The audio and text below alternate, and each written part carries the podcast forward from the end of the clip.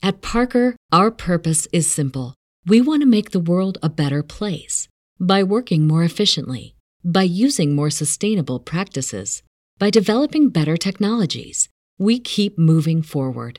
With each new idea, innovation, and partnership, we're one step closer to fulfilling our purpose every single day. To find out more, visit parker.com/purpose. Parker, engineering your success.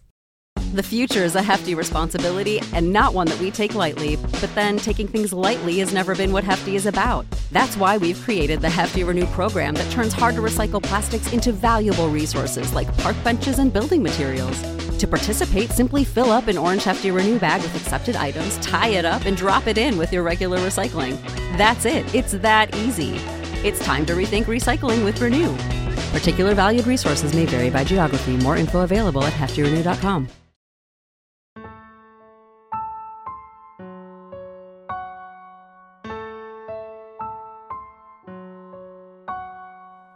Live from Liverpool, The Dark Paranormal, Season 7.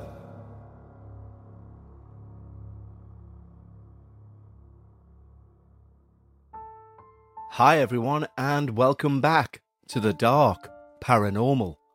We're already up to episode 7, so after today, we only have three more episodes left in this season. However, don't worry, I know what's coming up in those episodes, and I think you might be glad of a little rest in between seasons. Allow some time for your fear levels to reset, so to speak. Today's true paranormal experience takes us to some very dark places. Perhaps the darkest place we visit is that corner of your mind where we keep everything we're guilty of and all of our what ifs. Is there a link between an inward feeling of guilt, the feeling that you should have been punished for something that you never were, and an outward presentation of paranormal activity? If something lingers over us long enough, do we eventually all bring forth our own form of punishment? Well, I'm unsure of the answers, but I know we'll have a lot more of questions like these after today's episode. However, before we get to today's true paranormal experience, I of course need to thank our wonderful supporters over on Patreon.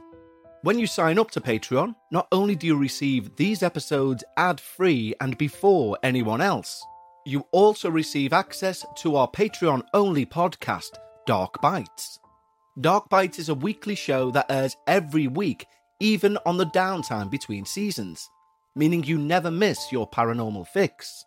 We've built a wonderful community of like minded paranormal enthusiasts over on Patreon, and we'd like to extend an exclusive invitation just for you. Simply head over to patreon.com forward slash the dark paranormal just like our wonderful new team members have. Faith Dennison, Logan Witchman, Reese Moore, V Temporal Vortex, Luke Reynolds, Abhijita Singh, Thomas Millers, Kenny, Nohia Wisekopf, Diana Markatonis, GSD Love F, Adina Sat, Jessica Mayer Smith, Ski the Singer, Jesse Savage, Madison Person, Squeaky Wee, Maddie Fitzgerald, Sarah Clark, Sabumafu, Starlit, Liz Smithson, Jennifer Mullen, Circa Dund, Christina DaCosta, Geraldine, Sierra Cersei, Jacqueline Lloyd, BXO, Anna Bain, Courtney Walker, Rebecca Graham, Kristen Lucas, Chris Jeffrey, Vandara Som, Tobias And Nicola Davis. Thank you so much, guys, and I hope you enjoy all of the ad free early releases and, of course, the entire back catalogue of Dark Bites. Once more, to join the team, head over to patreon.com forward slash the dark paranormal. Now, I pride myself on the fact that the dark paranormal is a show that listens to its listeners, and therefore we've received some feedback from a few people regarding the trigger warning at the start of the episode. And basically, I agree with you, it was too long and it needs condensing. So, quite simply, this show, as the title states, deals with the darker side of the paranormal, and topics will inevitably range from disturbing to downright terrifying. And these true experiences may linger in your head way after the episode's finished. But hopefully, that's why we're all here. And as we are all here, I'm going to ask you to do three simple things lower the lights, make yourself comfortable, and please leave your disbelief at the door as we hear one of our listeners' harrowing experiences the frozen lake. My story is a deeply personal one. I appreciate most people would say the same about their own paranormal experience, but the events which brought about this tale are ones which have scarred me deeply. I've only ever told this tale piecemeal, giving relevant bits out whenever the conversation seemed apt. However, through listening to your show, I've heard a previous experiencer say they found submitting the experience cathartic. So hopefully I will too. My genuine hope is by sitting down and writing this as I remember, I can finally close the door in some way and not have it hovering over me, like I feel it has been for years. Edit point. I'm adding this line here after completing the full experience. This has taken me four full days to get through. I caught myself editing some details as even to me they read too far fetched. However, I've just undone those edits. You see, I know what I experienced, and my goal in writing this is completely selfish. I'm not looking for validation or to be believed. I'm writing to lighten my own load. Some of the key names and locations, occupations, even genders have been changed for several anonymity reasons, mainly to protect the families involved, including my own. If you've ever watched the opening credits to The Sopranos, you'd be forgiven for avoiding a visit to New Jersey. The images of Tony Soprano crossing the Jersey Turnpike and such, they create a vision of some desolate meadowlands, which seem only fit for dumping some toxic chemicals but the reality is very different. Away from the more urban settings, New Jersey is truly spectacular, and it has some of the most breathtaking scenery and picturesque towns in the whole world. It rightly deserves the title of the Garden State. I was born in Sussex County, New Jersey, near the backwater of Swan Lake. In this part of the world, summers are famously hot. So hot that road surfaces melt and cities are reduced to ghost towns as we all seek shelter in the shade. But winters can be brutal. The Arctic air sweeps down from Canada, and for weeks on end, it empties snow over northern Jersey. At such times, the scenery can be utterly spectacular. The rivers can freeze, and as the winter sun dips below the horizon, ice rainbows often float across the still water. It's usual for everyday life to take a hit in those colder months. Road closures, that type of thing. Within minutes of where we lived were five or six houses, all containing children of roughly my own age.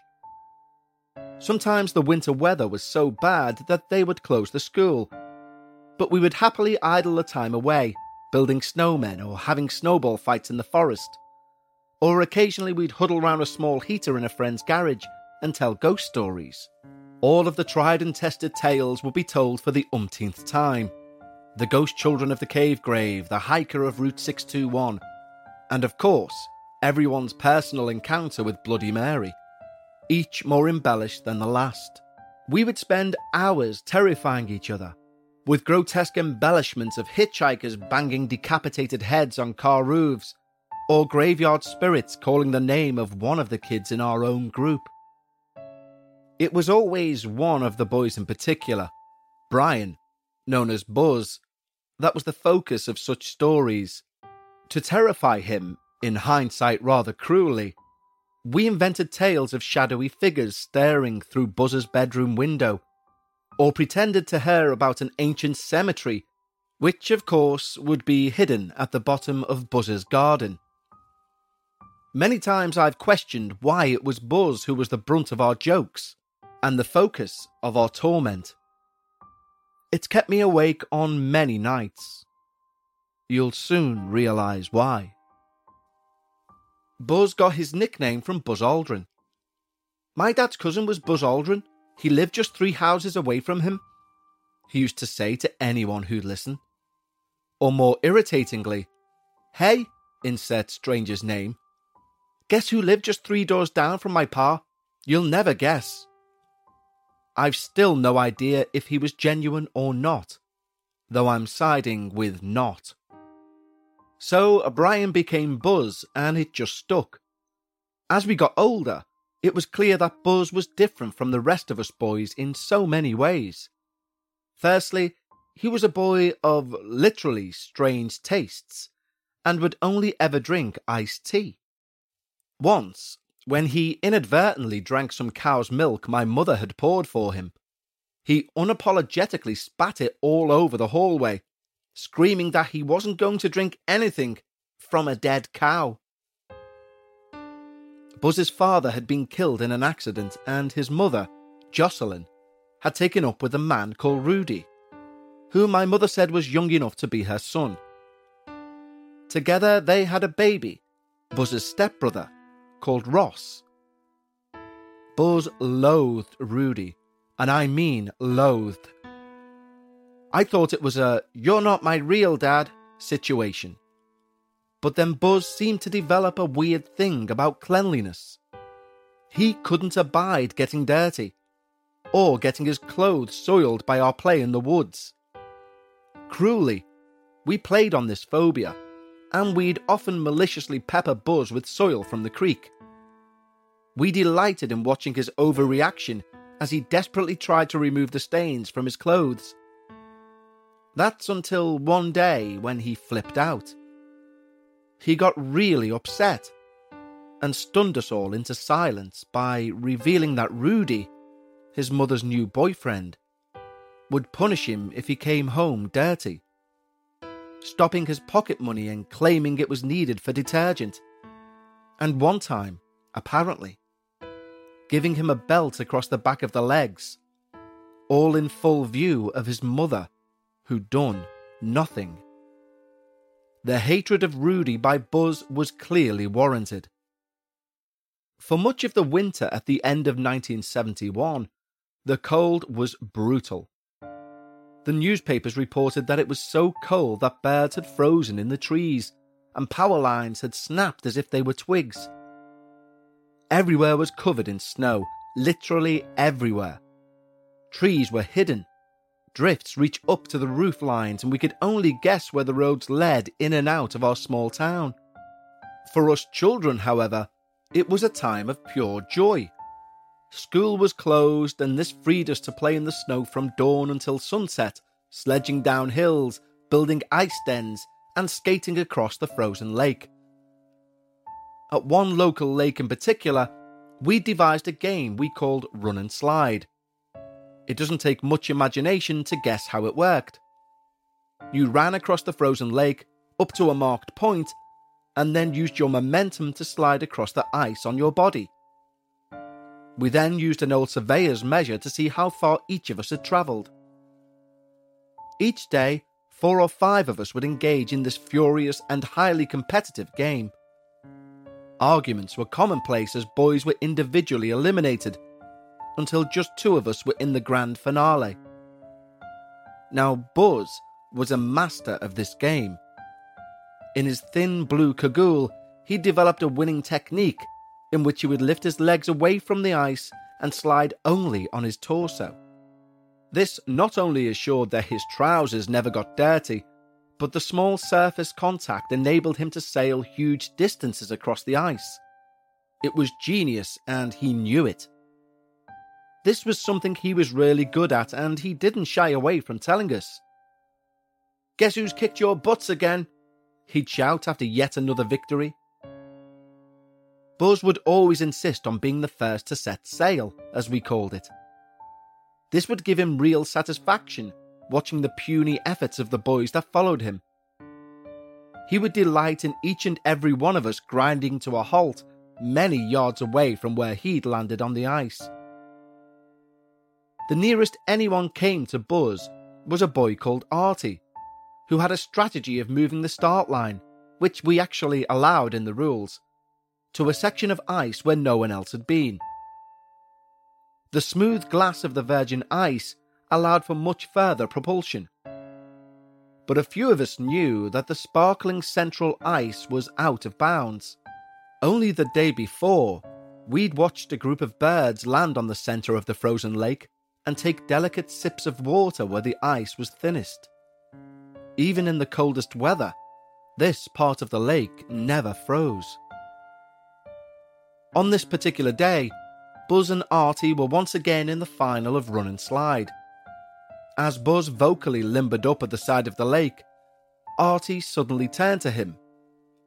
Hey Buzz, if you're so good, why don't we do the middle path? We all looked at each other in knowing amusement. We knew that the ice would not hold their weight, and we also knew that Buzz would insist on going first. It was only a matter of minutes before we would be treated to the comical image of Buzz needing help to get out of the ice, and his boastful reign as champion would come to a humble end. Within seconds, Buzz started his slippery run, and before we knew it, he was sliding gracefully towards the centre of the lake. The next part of my retelling is painful beyond measure to relate. For the life of me, I can't remember my actual reaction. But Buzz disappeared beneath the ice. All I remember is that one minute he was there, and the next he was gone. It wasn't a slow process, but rather a sudden act of vanishing, like on a magician's stage. What I do remember was the utter, deafening silence. A moment so profound that, even today, I can't contend with silence as it drags me back to that haunting vision. A silent lake with the smallest of holes in the centre. A hole in which a little boy, our friend, had just slipped to his death. We didn't know what to do. We screamed and shouted for help, but our calls went unanswered. We ran back in terror to our houses, leaving poor Buzz beneath the impenetrable ice. As we ran, everything was a panicked blur, except for one thing I recall. A white tailed deer suddenly stepped out into our path, temporarily stopping us in our tracks.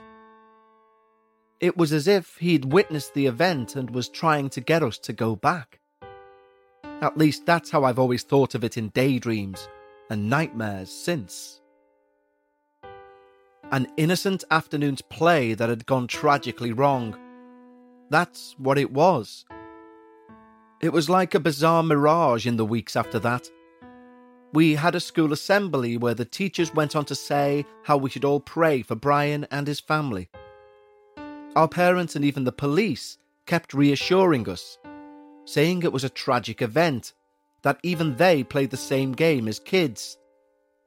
No one really came down on us heavily. However, one thing that hit me hard then, and still hits me hard most days, is the one question they all asked first. And what did you do when he went through the ice? The fact is, we didn't do anything. I know we were only kids, and in truth, other than follow him through the ice, there was nothing we could do. But there's a weight of guilt I've carried since that day, and I will for the rest of my life. When we moved from Sussex County that summer, I can always remember my mum halting the van just outside of Buzz's house. The last thing she made me do was go inside to say final goodbyes to Buzz's mum, Jocelyn, and the family. She didn't warn me that she was going to do this, and in my whole life, I've never done anything so difficult. Rudy opened the door, looking tired and dishevelled. He gave a half hearted wave to my mum before inviting me in. The house was in complete and utter darkness other than a small TV flickering in the corner. Jocelyn lay asleep on the couch.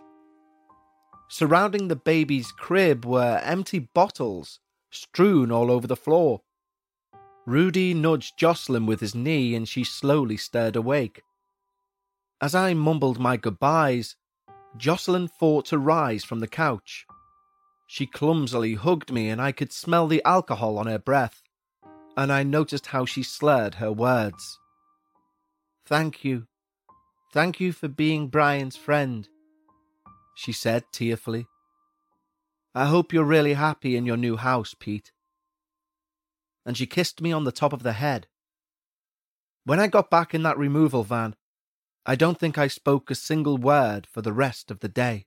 Let's have a quick break to talk to you about Policy Genius. Now, we all like to put off life insurance talk because it reminds us of our mortality. But life insurance isn't about death, it's about life. It's about ensuring the lives of those you love remain secure and comfortable. And I'm sure many of you will think, well, I'm covered through work or I'm covered through my bank account. But believe me, you want to check those finer details because you may be surprised what you're actually covered for. And this is exactly where Policy Genius come into their own. Yes, we could talk about how Policy Genius is America's leading online insurance marketplace, or how their award winning agents will walk you step by step through the entire process. But the best thing about Policy Genius for me is they don't have a dog in the fight. They're not going to strong arm you towards one company or another. They've no incentive to do so. Their only incentive is to listen to your needs, scour America's top companies, and find you the best price. For example, with Policy Genius, you can find life insurance policies that begin at just $292 per year for $1 million of coverage. Some options even offer same day approval and avoid unnecessary medical exams. There's a reason why Policy Genius has thousands of five star reviews on Google and Trustpilot, and you'll find out what it is when you tick life insurance off your to do list with Policy Genius. So head over to policygenius.com or click the link in the description to get your free life insurance quotes and see how much you can save. That's policygenius.com. At Parker, our purpose is simple. We want to make the world a better place by working more efficiently, by using more sustainable practices, by developing better technologies. We keep moving forward. With each new idea, innovation, and partnership, we're one step closer to fulfilling our purpose every single day. To find out more, visit parker.com/purpose. Parker, engineering your success. When you need mealtime inspiration, it's worth shopping Kroger, where you'll find over 30,000 mouthwatering choices that excite your inner foodie. And no matter what tasty choice you make, you'll enjoy our everyday low prices, plus extra ways to save, like digital coupons worth over $600 each week. You can also save up to $1 off per gallon at the pump with fuel points. More savings and more inspiring flavors make shopping Kroger worth it every time. Kroger, fresh for everyone. Fuel restrictions apply. In Bergen County, we started our new lives, and Buzz's death was never ever spoken of. Which in truth suited me just fine, as slowly that deep chest pang of guilt started to become less frequent of an occurrence. Life moved on for all of us. I lost touch with everyone from my old town. I went to college, formed a new circle of friends, got married, got divorced, got married again. Since college, I'd become a contractor and eventually I established a successful tools and machinery for hire business. In the late 80s, I moved with my second wife, Elsa, and our five year old daughter, Chelsea, to a large plot outside of Hackensack. Our house was on the edge of forest land, through which the local river ran. Security was a huge deal for us, especially since Elsa worked for the probation and parole office. A job which brought her into contact with dangerous prisoners on a daily basis. She was a key figure in the educational arm of the prison. So, although it meant she largely dealt with characters who were keen to reform, there was still a slight paranoia regarding our safety. Also, I stored much of my expensive machinery in a secure plot beside the home. We kept two ridgeback dogs who slept in the compound, and 24 hour CCTV swept across the whole of the garden to the corner where the machines were kept. I figured that if anyone was going to break into the compound, they would approach from the wood at the bottom of the garden. So I even mounted motion sensors, which would activate an alarm when triggered. I felt safe with all of our precautions, And although I was, and still am, a gun owner, I never once felt the need to unlock my gun from the wardrobe safe. But it was when Chelsea was about five years old that things started to unravel. It began about April when Elsa was at home with Chelsea. They were in the kitchen and Elsa became conscious of a scraping sound from somewhere behind her. She quickly turned and witnessed a jar sliding very slowly across the granite work surface before coming to a stop. Amazed, she stopped her food preparation to see what was propelling the jar. As if responding to her attention, the jar suddenly slid a considerable speed along the surface and smashed inches away from where Chelsea ate her lunch. Although initially terrifying, by the time I returned from work, I could see that Elsa had begun to try to rationalize the incident. Ah, uh, these things happen, she said to me. It was probably a wind that pushed it across the wet surface. I could tell she wasn't convincing herself, though. She even looked at the floor and muttered, One hell of a wind, though. And then added more positively, I mean, it could have been. The windows were open upstairs. That same week, the motion sensors at the bottom of the garden had also been activated at exactly the same time on two consecutive nights. On both nights, the dogs had also been disturbed and loudly defended the compound. Although, on viewing the recordings, the grainy TV images were unclear. But it did seem as if something was activating the alarm on its way to or from the woods. Elsa was paranoid in case it was a black bear. Nothing more happened for at least a couple of months until Columbus Day in mid October. For some people in New Jersey, this is still a big celebration, and we jumped on the bandwagon and spent the night drinking too much with two of Elsa's friends from the parole service. When we got home, we pretty much went to bed straight away. At about three o'clock in the morning, Elsa woke me to tell me that she was going downstairs to turn on the heating. It had gone really cold. Our central heating thermostat was downstairs in the hallway, flanked by four large photo frames which we filled with photographs from Thanksgiving, Christmas, and general family events. As she began to walk down the stairs, she suddenly had the intense feeling that someone was sitting in the chair in the hallway. She instinctively froze and slowly bent her head down to get a better look. There, stooped over as if reading, sat a figure wearing what appeared to be a hooded coat. Her whole body froze in fear. Pete! she screamed in a terrified voice. Someone's in the house! Pete, quick! I can't even remember getting out of bed, but before I realized it, I was pushing Elsa out of the way and hurtling downstairs, holding a baseball bat. I screamed out loudly as I ran into the hallway where Elsa had seen the figure, but as I switched on the lights, it was immediately clear that no one was there. The windows were all closed, the door was locked, and the perimeter alarm had not been breached but Elsa wouldn't accept that no one had entered the house that night. She made me search through every room, and for the remainder of that night, she slept with the light on. She was utterly convinced that someone had been sitting at the bottom of the stairs. The next morning, we awoke as we always did shortly after 6 am and prepared our breakfast in the kitchen. It was only when we sat at the table that we noticed the hallway. On the wall beside the alarm and above the chair, each of the four large photo frames had been turned upside down and placed with care back on the wall. It's a characteristic of most people that we want to try and explain mysteries with some rational logic, and that's exactly what we did. We convinced ourselves that it could only have been our daughter who had moved the frames. It must have been.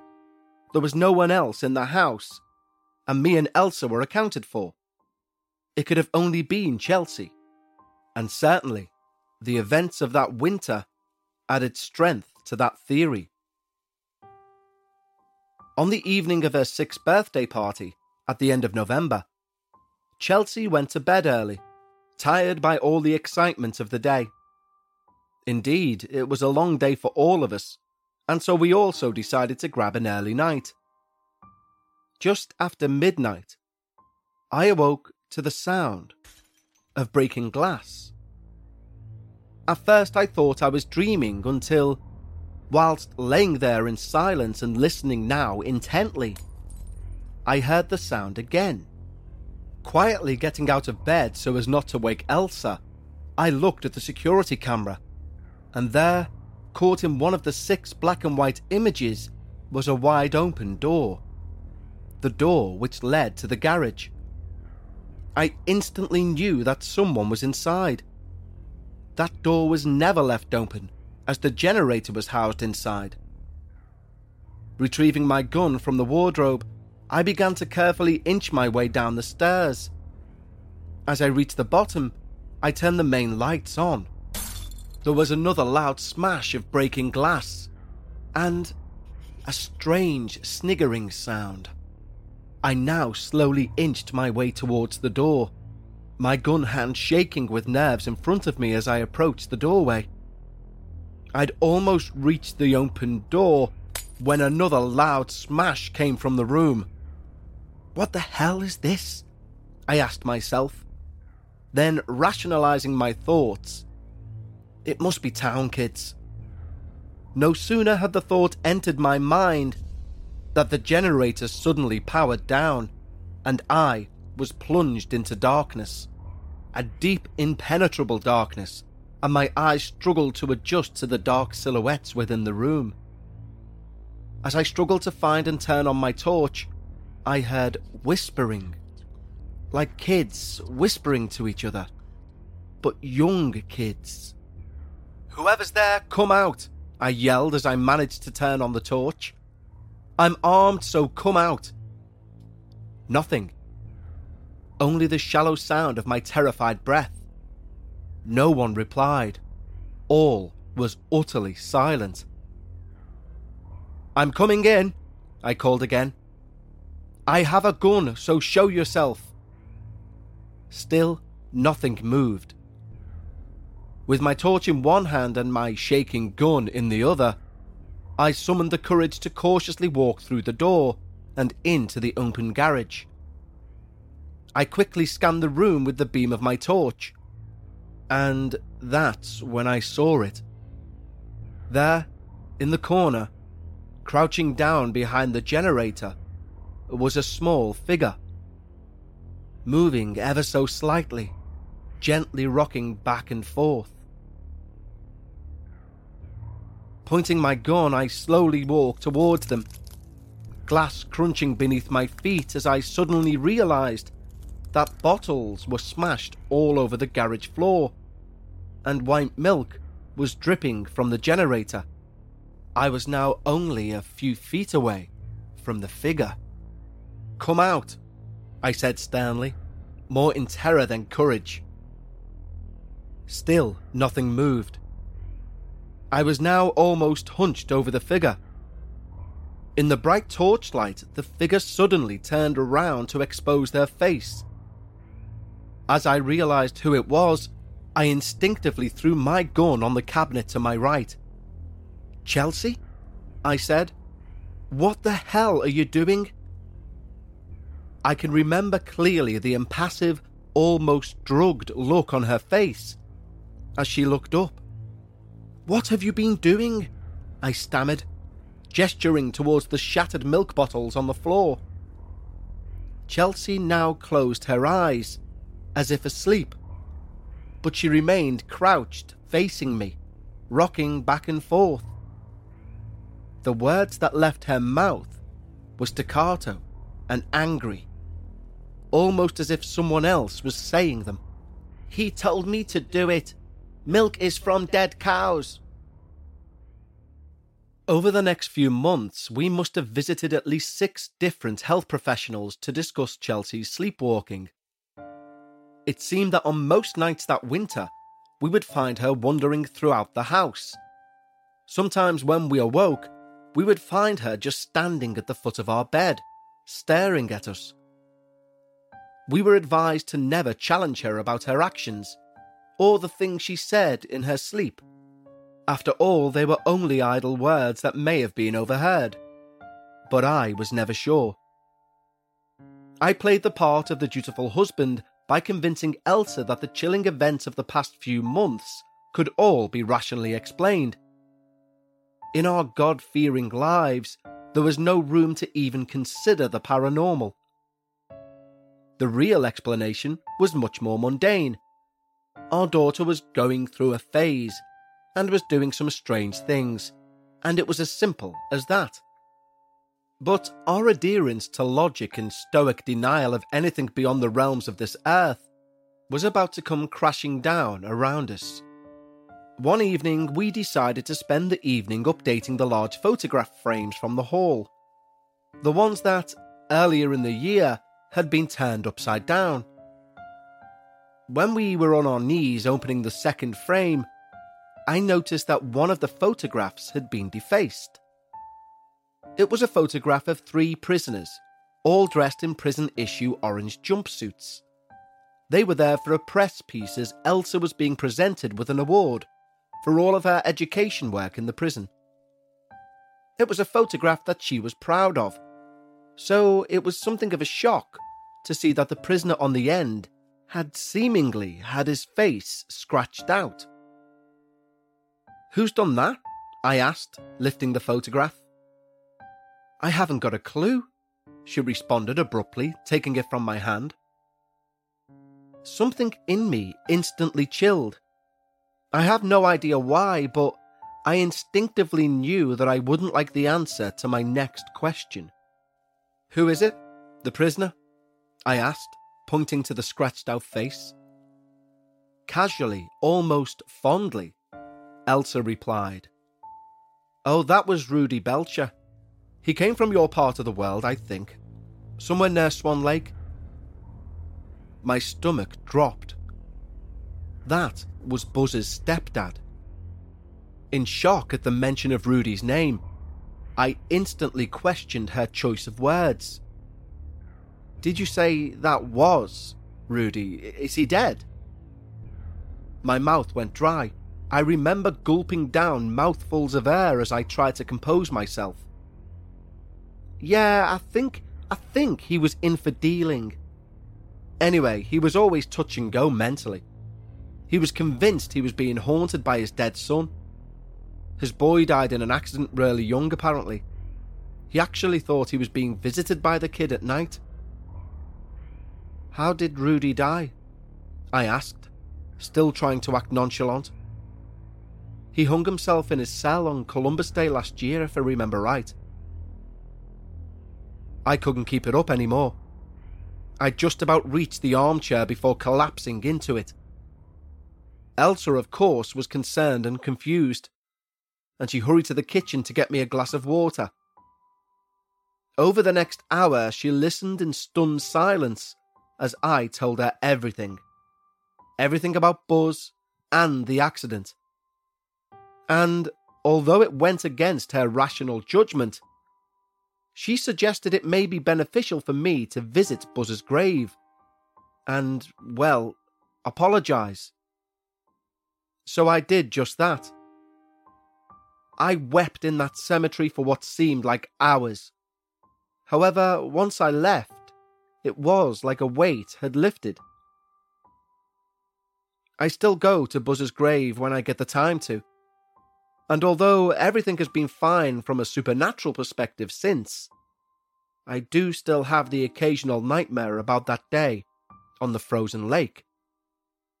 Hopefully, in submitting this story, they too may come to an end.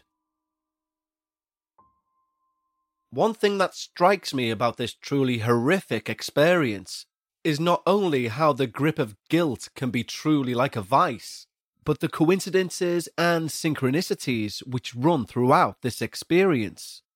There is a long held theory within the world of the supernatural that synchronicities themselves are often a nod towards the paranormal. Little reminders that tell us that we should keep our eyes and our minds open to things and situations which don't fit our normal narrative. Also, a thank you to the submitter for, as they mention at the start of the experience, removing their edit points from the retelling. I can think of nothing worse than having to experience something paranormal and then having to try and edit it down to be plausible to people, especially when you know firsthand what you experienced. So, thank you for removing those edit points. And hopefully, those nightmares do come to an end. Thank you so much to everyone who's already submitted stories for season 8. If you'd like to submit your own personal experience, email thedarkparanormal at hotmail.com.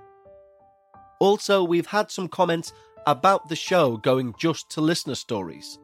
However, just to clarify on one point, we may occasionally still do famous paranormal cases. I know there's still some amazing ones out there to cover, and we will. However, what we are doing is removing the shackles that tie us down to a specific genre for a full season, which also allows more people to get their paranormal experiences on the podcast. As ever, thank you so much for choosing to spend your time with me here on the show. For our Patreons, I will speak to you again on Sunday for another episode of Dark Bites. And to everyone, I will speak to you next week for episode 8 of season 7. But until then, remember when you're discussing the paranormal, always try and leave your disbelief at the door. And I'll see you next time here on the Dark Paranormal.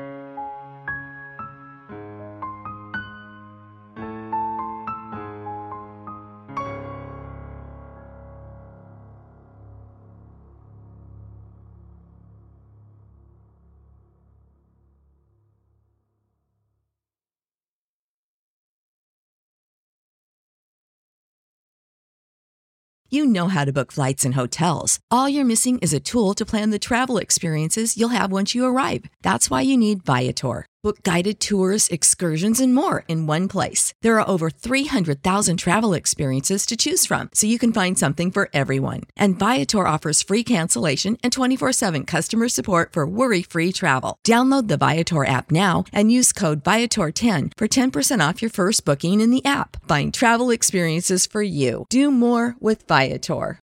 Without the ones like you, who work tirelessly to keep things running, everything would suddenly stop. Hospitals, factories, schools, and power plants, they all depend on you. No matter the weather, emergency, or time of day, you're the ones who get it done. At Grainger, we're here for you with professional grade industrial supplies. Count on real time product availability and fast delivery. Call clickgrainger.com or just stop by. Grainger for the ones who get it done.